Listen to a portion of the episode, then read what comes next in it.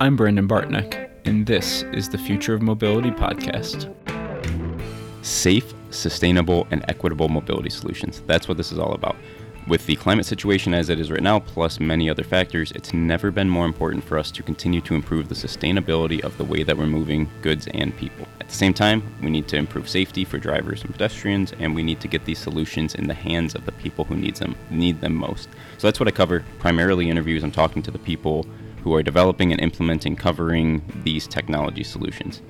Also, my day job, this podcast is brought to you by FEV. FEV is your complete vehicle engineering partner for sustainable energy and mobility solutions. We're the engineering technology partner behind a lot of what you see on the road and elsewhere. Shoot me a note if you want to learn more. Check out FEV.com. Check us out on LinkedIn. Today's guest is Shiva Bhardwaj. Shiva is founder and CEO at Pitstop, who is disrupting the automotive industry by unlocking vehicle data to create a more efficient, safer, and cleaner future. So vehicle data, a topic that's seemingly come up a ton over the last few months on this podcast, and it's a hot topic. I'm glad we were able to dive into detail here. So the vehicles driving around the road, increasingly complex. They're collecting a ton of data. They have sensors all over the place. They have perception, power, and we're utilizing this data for more and more good uses, right? So we're using it for propulsion system planning. We're using it for assisted and automated driving, connectivity, a couple other things, but we're just scratching the surface. And Pitstop is working on some of the things to help take it to the next level, help us take advantage of this data and use it in ways, like they say, to make things more efficient, safer, and cleaner as we're moving around. So we talk in detail about a few specific things. So for example, predictive maintenance, seemingly a simple topic, but far from simple. Trying to figure out, okay, data you're collecting, you're driving around, you have different sensors, you have this information you're getting. How can you use this to determine which components are likely to fail on at which frequency, so that rather than waiting as a fleet operator until you have a broken down vehicle, you can address, analyze, fix it beforehand, improve your uptime, decrease your downtime, all of these positive things. And we talked in a good amount of detail here. So we talked about collecting the data, the ways in which Pitstop is helping to analyze the data. So figuring out, okay, you have a bunch of data coming. How do you figure out what's the useful stuff? What's the good data? What's the stuff that you should be throwing out and not where you concern yourself with? We talked about how they're using AI and machine learning to make this happen, and even talked about kind of some of the decision making, some of the application, some of the other applications, automotive, some of the applications elsewhere. So really fun discussion there. We also were able to spend some time talking about Shiva's experience thus far as an entrepreneur. I enjoyed kind of picking his brain, how he's a few things he's learned along the way, kind of exchanging notes as on our career journey so far, which I really enjoyed. So yeah, I guess without further ado, please enjoy this conversation with Shiva Bhardwaj. Today I'm joined by Shiva Bhardwaj. Shiva, thanks for coming on. Thanks for having me, Brandon. Happy to be here. Yeah, likewise. I'm glad you're joining. I think this will be a fun discussion, talking about some of the data science and all the predictive analytics stuff that you guys are doing, and everything that the fun stuff Pitstop's working on. So maybe to start us off, could you just at a high level describe kind of what is Pitstop, how was the company started, and what are you working on? Yeah, for sure. So Pitstop is a powerful AI for the future of mobility. And I know that's a large statement, but it's really about extracting as much insights, and what we call that is decision intelligence, from the data that vehicles generate, that companies in the supply chain, whether it's a dealer, a fleet, supplier, OEM, all these data sets that are being generated, whether it's from the machine or from people, being able to take those data sets, run advanced prediction models at scale across millions of vehicles, and come out with insights that predicts when things are going to break down, where you should stock inventory because of demand, supply issues. So just really getting ahead of insights based on predictability. That's really where we come in with our platform. Cool. Yeah. And I think a lot of questions, a lot of places I'm going to want to go. But sure. Maybe let's start with kind of the further background. So how kind of what's your background, and how did you come about starting Pitstop and deciding that this was the company that you wanted to run? Yeah, sure. So actually growing up, my father's owned some dealerships. I spent a lot of time actually in the back with the technicians working on vehicles. As a kind of individual growing up in the 2000s, I was really the electronic guy, the computer guy. So a lot more on diagnostics and reprogramming ECUs and looking at fuel maps. And so I spent time becoming an engineer and then worked in the Bay Area for a company called NVIDIA. It's a big graphics card manufacturer. And while I was there, I was working on a chipset called Tegra, which was launched in Tesla to power the infotainment unit. And I realized data flowed back from that vehicle to us as a supplier in the case of NVIDIA. And every 6 months, we had a new chip ready to go.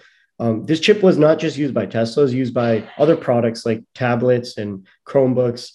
But the point is that when data flows back from the product, the end product that consumers use to the supplier, it allows you to build so quickly and iterate upon your issues and failures and at such a fast rate. And I realized there's a gap in the entire auto ecosystem to take advantage of these data sets so that you can build better products, better quality, better insights, make better decisions ultimately. And that's a win-win-win for everybody. And it's really a task of data science and data wrangling and getting as much data as possible. Yeah, no, I think this is such an interesting space, and I love to get your thoughts. But at least personally, I feel like we're still kind of in the early innings here of making sense of all the data that these vehicles are collecting. So, right, vehicles of all type have essentially become a smartphone on wheels, is the phrase that gets thrown around, which I don't think is that far off with all of the different types of sensors and modules you have on the vehicle that's collecting data, and most of it isn't being used very effectively, if we're being honest, right?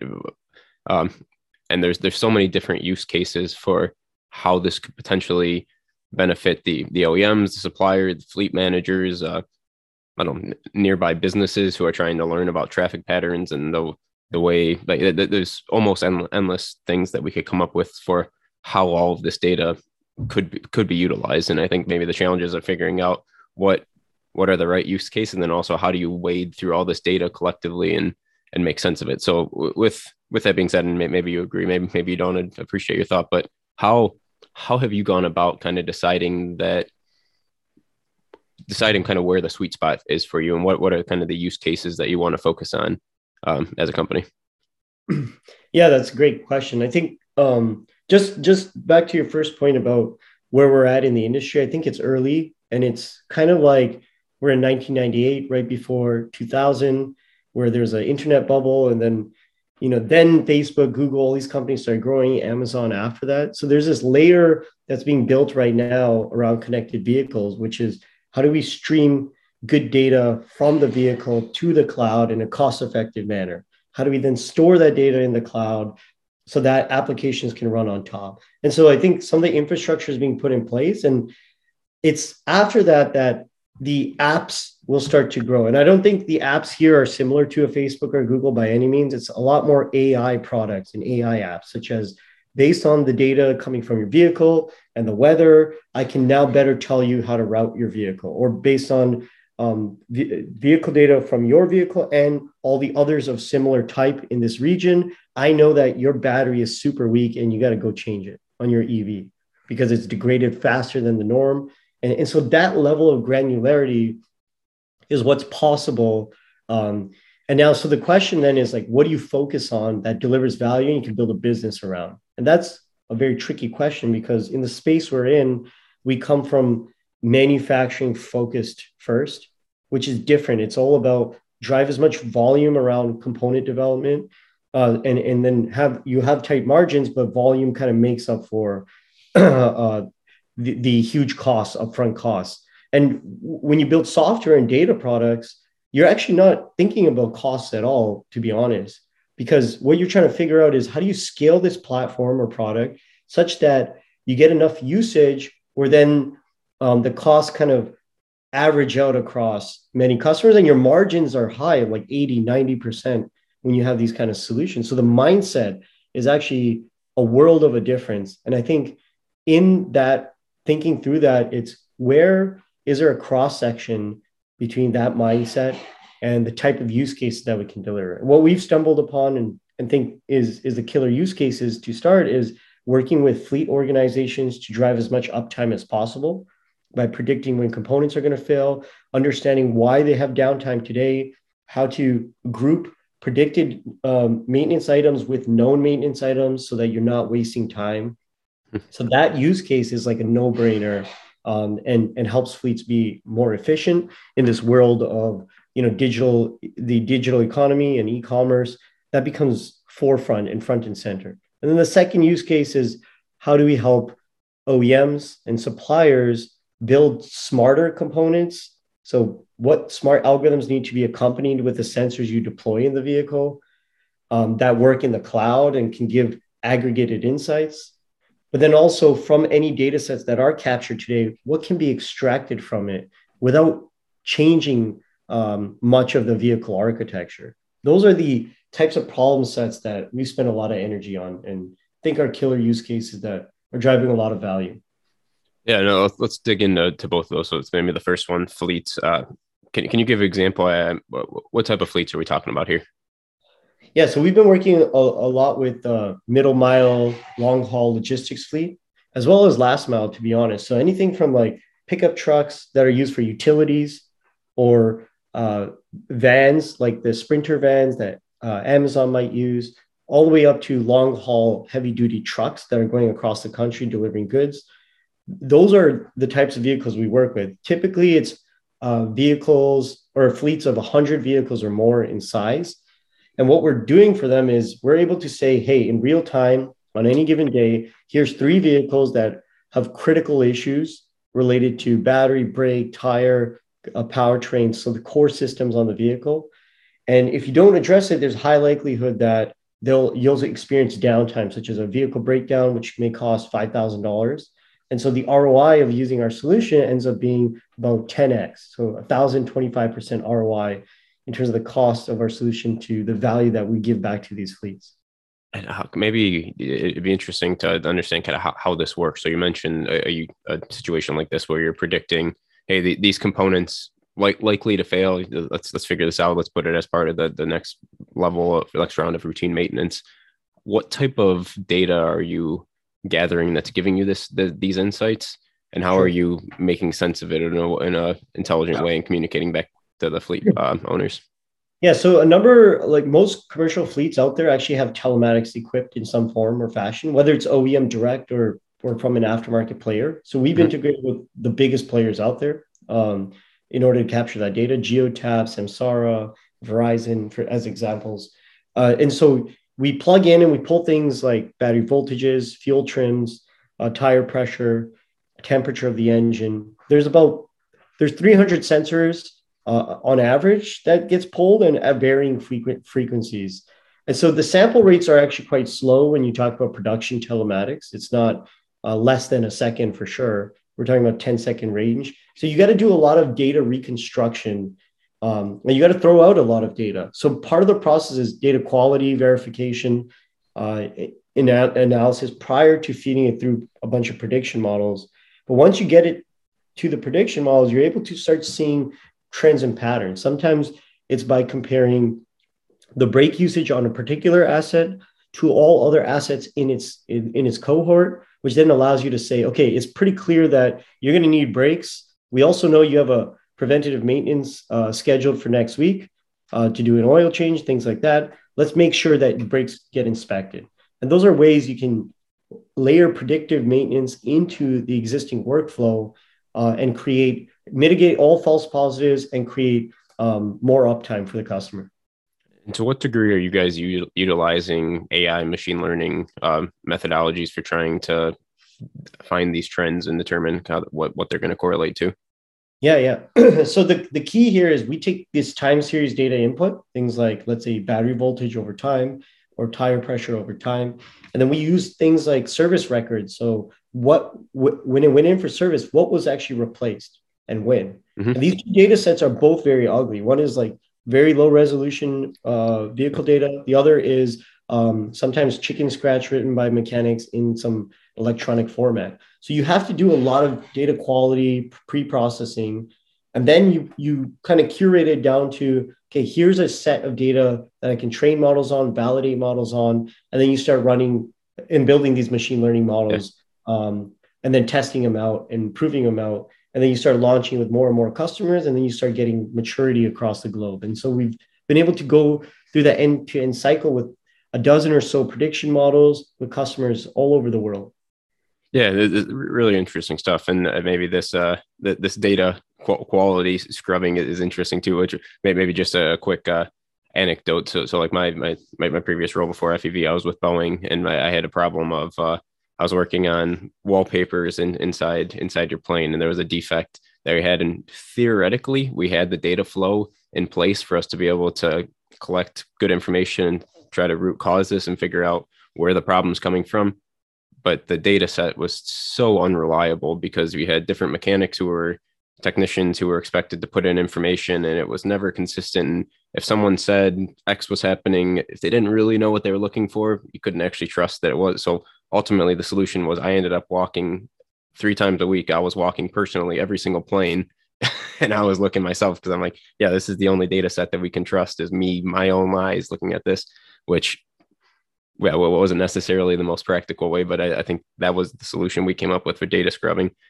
But I guess for what you guys are working on, can you explain kind of how this process looks for trying to evaluate data and make sense of what data can we trust and what we can't?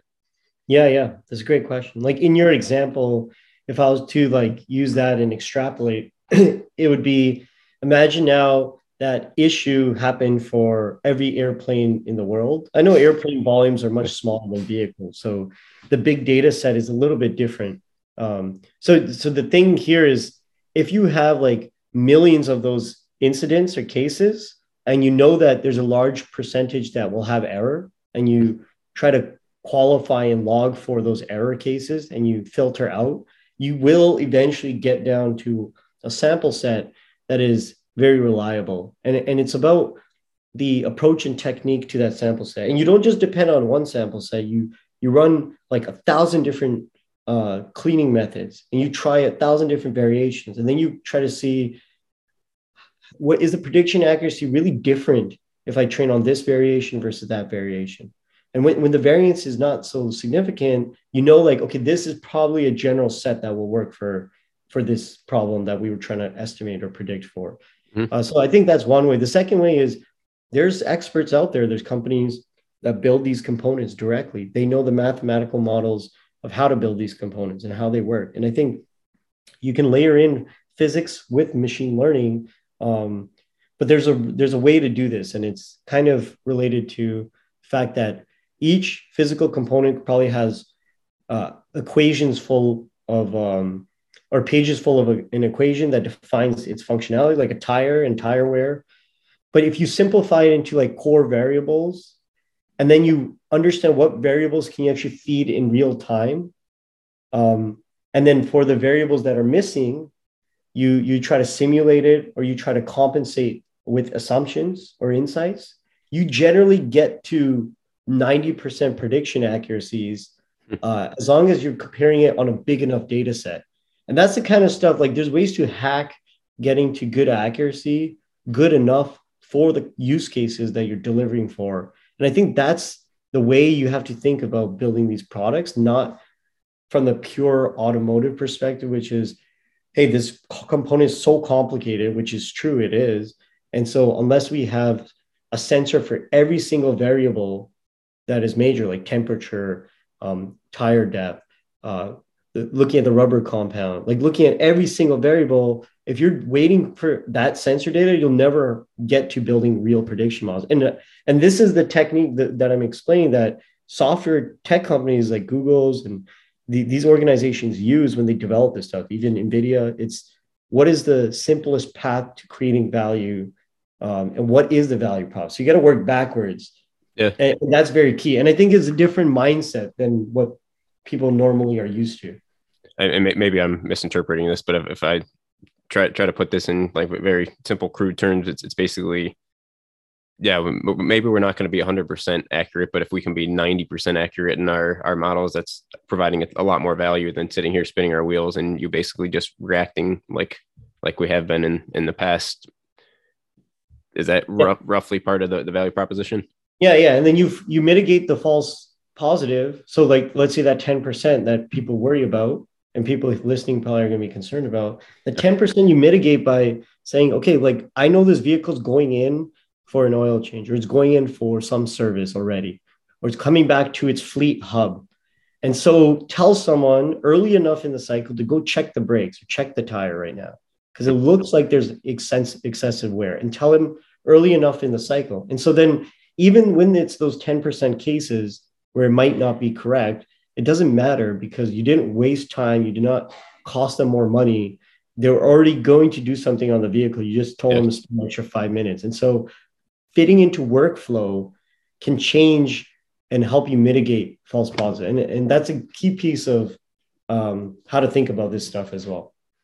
Yeah, it seems like your background, spending time in dealerships and understanding kind of how this repair process and how those shops work, I have to imagine is a critical part in actually being able to put together a solution that is feasible in the real world and that actually answers some of the concerns that people have who are operating these shops. Yeah. And just being practical about what really goes on on the floor versus what you think of as an engineer when you develop stuff.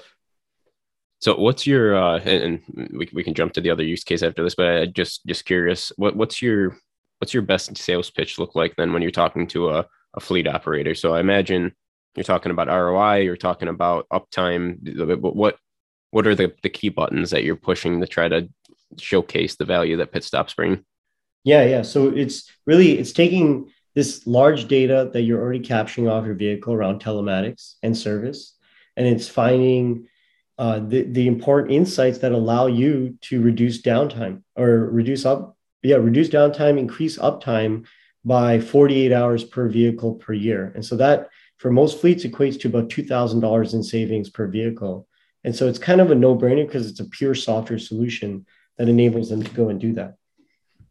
Gotcha. Yeah, makes sense. Definitely a strong case.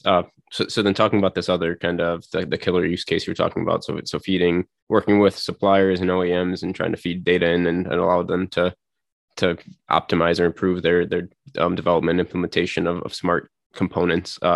This one's a little tougher for me to conceptualize. So can we dig in a bit and talk about what are we actually doing here, and kind of what information are you collecting? I mean, pick an example or a use case or whatever. And I think it'd be interesting to explore what this actually looks like in practice. Sure. So let's say we have a tire sensor, like a TPMS sensor. It's mostly measuring pressure and sometimes temperature. And then it's feeding that to the cloud. So if you are a supplier of one of these solutions, you put that and sell it to an OEM, and it goes in and it alerts you when the pressure is below some threshold. But let's say the temperature just changed outside because it's getting colder, and so but then it bounced right back after like 2 days. And so did you really need to fill up the air? Because once the temperature stabilized again, so it's like, how intelligent is that information? Just raw threshold alerts is not really putting into context what really needs to happen. And so there's things around just TPMS where you can say, okay, if there's a mismatch in pressure between two tires on the same axle of greater than 5 to 10 PSI, we know that the load on one of the tires will be in excess of 1,000 pounds. And so if there's an extensive period of trips where the vehicle's driving in that fashion, then okay, there's going to be excessive wear. And so someone needs to do something about this now. And so the impact is not just like the tire pressure hits some threshold, but it's rather, this is literally going to create excessive tire wear on this specific tire on the vehicle. And I think that's an example where now it's an intelligent tire, not just a raw tire sensor throwing off alerts that sometimes miss the context and what's actually happening. And the use case. Definitely a timely example you choose here too. So it's right that mid-December right now we're recording this, and I'm in the Detroit area that you're in, Canada. So I have to imagine we're in a warm spell, but we just had a cold one. Everyone's car as you're driving, you get the tire signals on you. You go fill up your tires, and then you realize, now it's going to be 45 degrees out today Fahrenheit, and it's not as big of an issue as it was last week when it was 20 degrees out. But that is interesting. I think as you talk about though, on the fleet side, the impact's a lot bigger when you have significant loads that you have, and then all of a sudden the physics of the truck going down the road looks different because Exactly. And so the impact of fuel consumption and these types of things become a big deal for the fleets. So who are you, in that example, the tire monitor, who then is Pitstop working with as your customer? Yeah, so in that example, we have a public relationship with a company called Sensata Technologies. They're a big TPMS manufacturer, but make other sensors for vehicles. So they're also an investor in our in Pitstop. So there's organizations like that that we work with in order to deploy these solutions. We work with some of the largest transmission manufacturers, tire manufacturers, as well as various engine components as well. And in the electric vehicle space, we've been working with a number of these EV manufacturers around battery degradation, thermal degradation, so thermal management issues that appear, understanding tire wear in those environments. So there's a lot of different areas that we're able to deploy these advanced analytics to help, take the sensor data to the next level.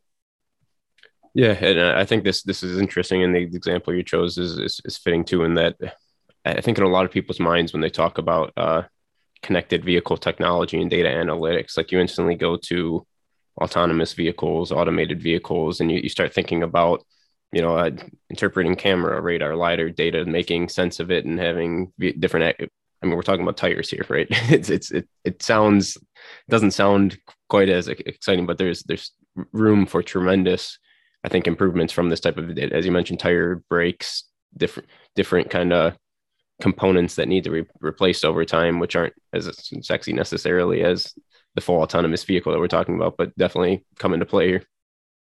Yeah, exactly. I think that end game is really exciting because it's like, as the vehicle is driving itself, it should also know when to service itself, and it should be very intelligent, not just on driving, but all the other systems that are going on. But there's a value prop with this predictive analytics, even now with today's fleets, with or without the driver. And so by the time we get to full autonomy at scale, I think this solution will be very mature as well, and it'll just work hand in hand. And so we've been talking primarily, as you mentioned, kind of the middle mile or last mile type logistics, a lot of medium, heavy duty on-road type applications. Obviously, you could extrapolate this, I think, in a lot of places. So throughout all on-road applications, but I could also imagine a lot of the stuff that you're talking about being relevant for agricultural construction equipment, maybe even aircrafts, right? Especially as we're talking about, so FEV been working with a company on electrified propulsion system development for an aircraft, and battery thermal propagation becomes an even bigger problem, and successful management of that stuff becomes even more important when you're up in the air as you are when you're on the ground in a vehicle. So suffice to say, I think there's a lot of places that you guys could theoretically go. How are you thinking about prioritizing and figuring out kind of what's next and what to work on? Yeah, that's a great question. I think we've really focused on production vehicle data sets. There's a certain resolution in these data sets, a certain, like we talked about, cleanliness that you got to work through. And we've kind of built automation for those systems end to end. And so we believe we can just focus on scaling data volume in that environment with vehicles. So working with fleets and getting to as many commercial fleets as possible with our solution, delivering that value directly. And then enabling some of these models to deploy on OEM connected vehicle stack from day one. So, there's a smart tire sensor that comes with the vehicle from day one, where there's an algorithm running in the cloud that's giving these kind of predictive insights. And so I think those are the two areas that we really want to just continue to focus in and deliver value on. And is the business model then primarily like a subscription basis, or how does that work? Yeah. We do a per vehicle per month as we work with these fleets. And that's largely how we've been growing and scaling our platform. As we work with suppliers and OEMs, there's a little bit more of a platform license, and it scales with the amount of data points that comes onto the system. Mm-hmm. Gotcha. Yeah, it makes a lot of sense. So I think would be interested to change a little bit and talk. So You have some interesting stuff on Pitstop's blog that you guys have written, and I think you personally have written some of this stuff. And one of the ones in particular that I think caught my attention is kind of some of the predictions that you put on paper about thinking about the industry. And I'd like to kind of dive in and get your thoughts on some of this stuff. So one of it is kind of the electrification trend and thinking about what the future looks like, right? And what degree of electrification is going to be the right fit. Is it that it's going to suddenly be 100% better electric vehicles in all applications, or is there some other optimal solution that we're going to get to? What are your thoughts on that space? Yeah, no, that's a good question.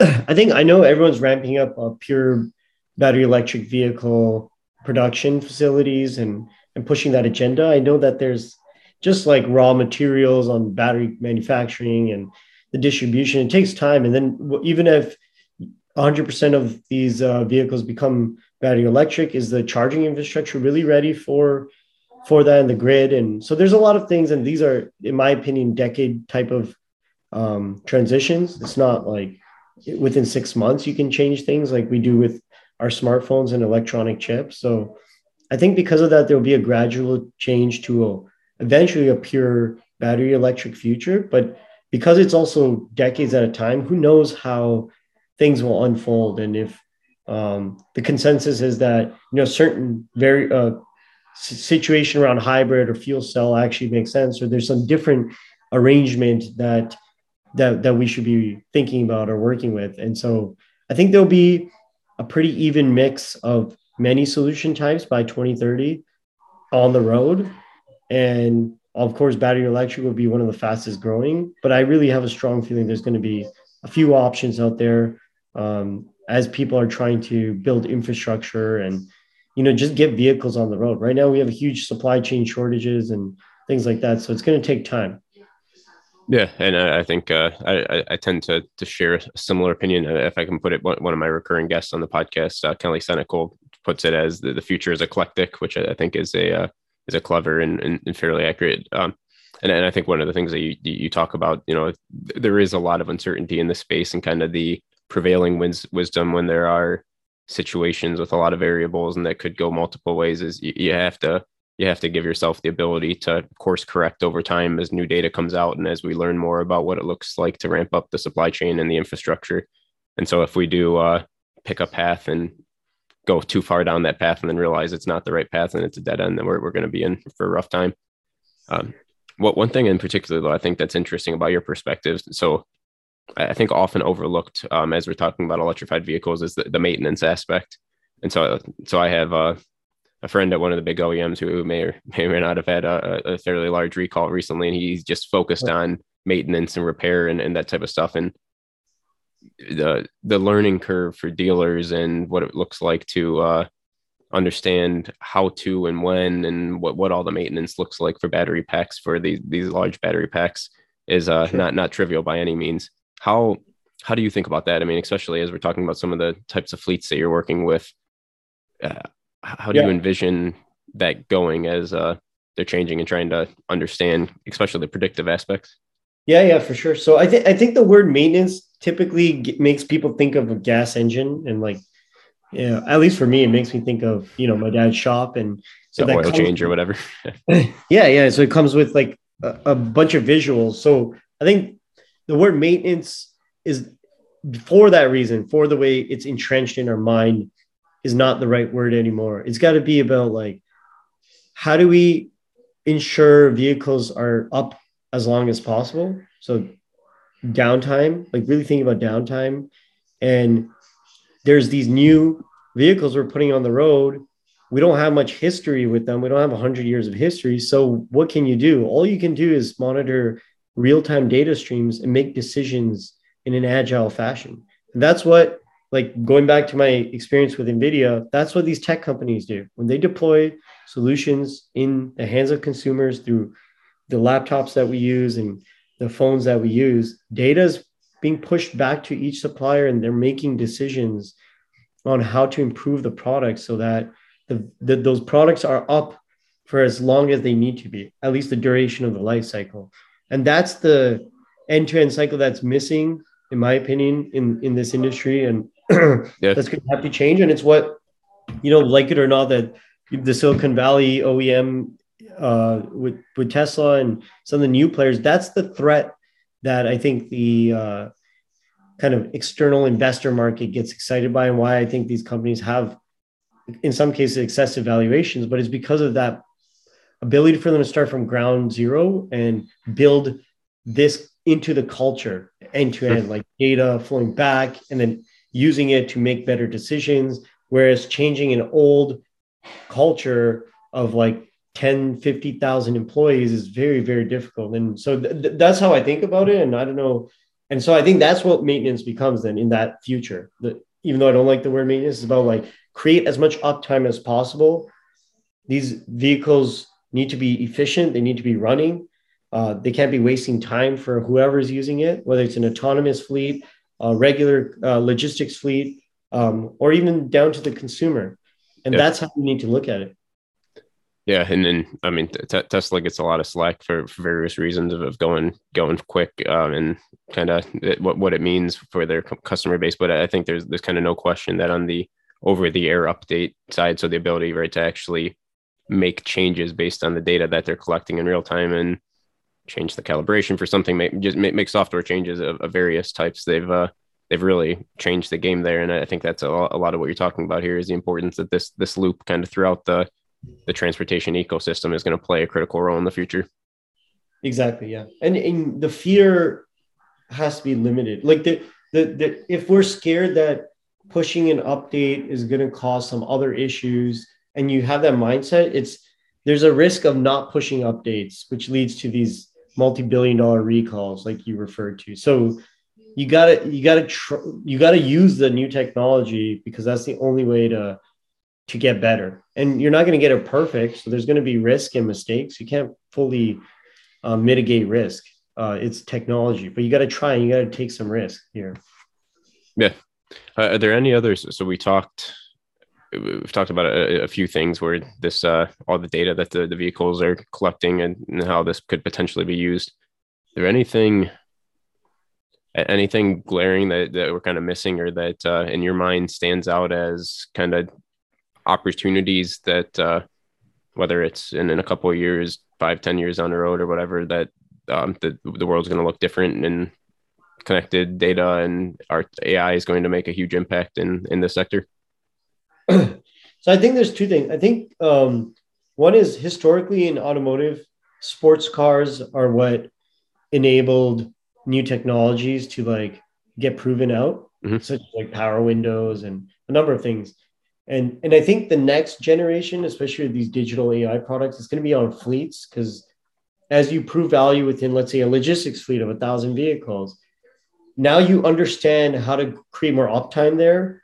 Those are types of insights, and it's a good stepping stone that an OEM can then benefit from. So, okay, it works on 1,000 vehicles, then it works on 100,000 different fleets. Now, an OEM that's producing 5 million vehicles a year can actually look at that as a good sample set of, hey, can we deliver that into our network and increase uptime for our customers by a significant amount? And so I think that becomes very interesting.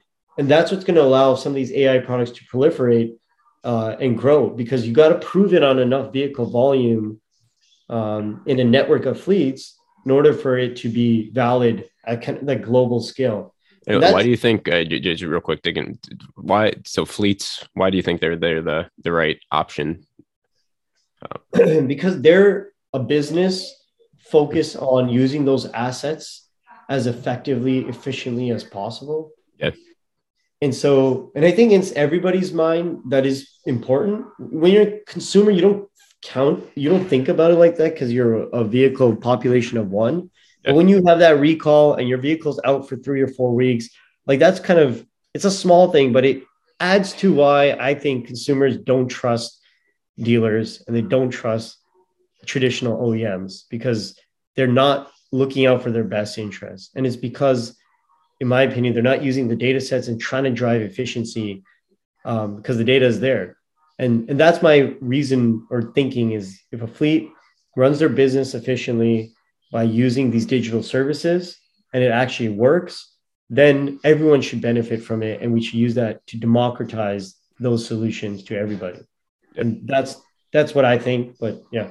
Yeah. It makes a lot of sense. And they're making much more rational decisions, right, about total cost of ownership and ROI. And have the ability to. It's more mathematical for them. It's not emotional purchase or right. They're running a business, so it's easier to quantify the value. Yeah, sure. So I'm sorry, I cut you off though. You were going to talk about the second thing. Hopefully I didn't mess up your line of thinking. Not at all. All I was going to say is that then like various applications, whether it's predictive analytics with this maintenance focus, if it's optimizing routes as efficiently as possible, whether it's for safety you want to optimize for, or it's for time efficiency. If it's like smart city and how the vehicle is interacting with other components in the city, like that layer of AI applications to me is what will proliferate. And so those will be like the kind of Facebook and Googles of the internet we just experienced. And I think it's going to be these AI apps that take these data sets and make decisions that allow you to run your day-to-day more efficiently. That's my opinion and perspective, but yeah, that's what I'm excited by. And I think is going to come in the next 5 to 10 years. Yeah. And then that type of stuff definitely is going to have a significant impact, whether, however you're moving around, whether it's a private use vehicle that I'm driving, whether I'm in a rideshare type application, or I'm taking public transit or whatever, that type of data is what I need, right, to have a more hopefully fulfilling fun or whatever experience wherever I'm going. Yep, exactly. So a little bit of a left turn here, but a question I like to ask all my guests is about books that have had an impact on them. So is there anything that you've read, and it could be one book or more, could be personal, could be professional, anything in particular that has had a significant impact on you that you'd want to highlight? Yeah, there's this book from a venture capitalist called The Hard Thing About Hard Things. And I think that was a very profound book, just, you know, like digging into what's the core of the problem you're trying to solve, whether you're running a business or whatever you're doing, and like getting to the point and communicating directly with your peers and trying to solve hard things that are very uncertain. And I think that book was quite great. And then more recently, I've been reading the Bill Gates climate change book, and just thought it's insightful to understand what are truly the largest impacts to climate change. And it's not exactly buying an electric vehicle that solves the problem. So just having that perspective, I think, is useful as well.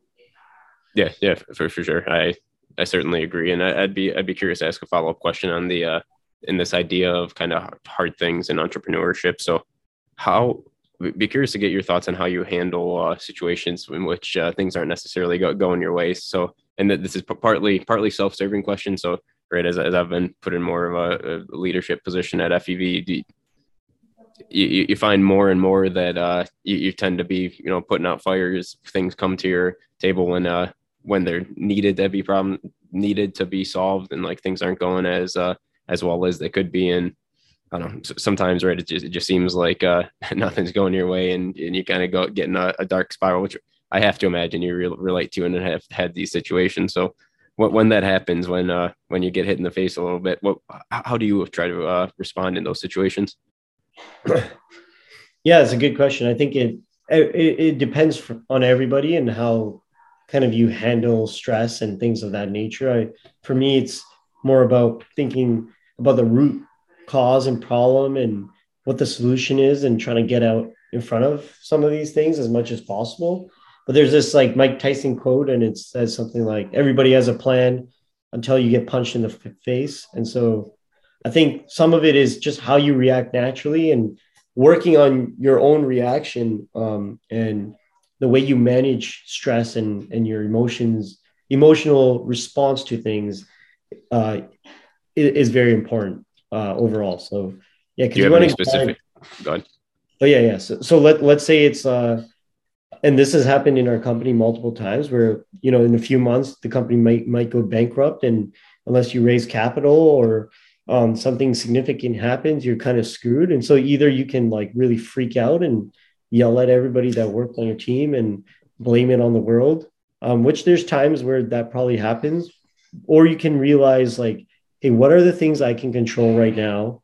I can move this needle, and let's push that as much as possible, and trying to come down to what is it that you can actually do that's effective and productive, and just focus in on those things. Because that's the only thing you can really do, to be honest, in those moments. So that's the way I think about it. And yeah, I'm always trying to get better as well and learn from others on how they handle these situations. Do you have any specific practices or anything that you like to go to when you're, I guess, preparing yourself for kind of maintaining this this emotional stability, or when things go awry? Yeah, it's a good point. I think I like to walk a lot, like go on long walks and, you know, think through it and talk out loud with peers on like a walk. I think that helps me a lot personally. Yeah. But also maybe reading something that's different and then coming back to the situation. So your mind is like completely diverted in a different direction. And then when you come back, you have a slightly different lens or clarity. Yeah. Those are two things that really help me. Yeah. Yeah. I appreciate that. And I think I agree with everything you said. And I mean, there's the philosophy standpoint, right, of kind of understanding what's going on and understanding yourself and getting into the ability to kind of reflect on your own emotions and understand stuff as it comes up. But even with all that being said, I mean, I have to imagine when stuff comes up where you get to a dead end where you might go bankrupt or whatever, it's it's easier said than done to kind of maintain that level-headedness. Oh yeah, for sure. Anything else that's really stood out to you? So as you've been building this company over the last few years, anything else that's kind of surprised you or has stood out along the journey, is maybe something that you didn't expect? I guess that like the market that you're in, like the macro actually matters a lot. And so like in my case, there's been a lot of tailwinds that have been very helpful for Pitstop and has accelerated things, mm-hmm. but it's not stuff initially predicted for or necessarily like planned for, but it kind of just worked out. And I think, yeah, that to me was, it's obvious, but sometimes you don't know how laser focused the world can get on a topic such as electric vehicles. I think in the past year, it's probably the hottest sector in the world. And it's interesting because automotive stuff historically has not been that hot. So it's quite exciting to kind of see that change and shift and excitement for the industry and the space and reinventing it. Yeah. And at a time where, you know, that's what I'm trying to do in my own way is reinvent the way we're doing certain things in this industry around the data sets. So it's like timely from that perspective. So I think that kind of is a surprise and something that I've learned personally on a personal front. Yeah. I mean, the growth of importance on e-commerce and logistics challenges and everything, right, that's exploded since the pandemic started, which I have to imagine is a pretty strong tailwind for you. Is this, were you already kind of in position and planned on this market and then that kind of just rose you over where you needed to go? Or was that, did you have to make any kind of conscious decisions to dive in as this kind of wave of e-commerce and logistics growth came in?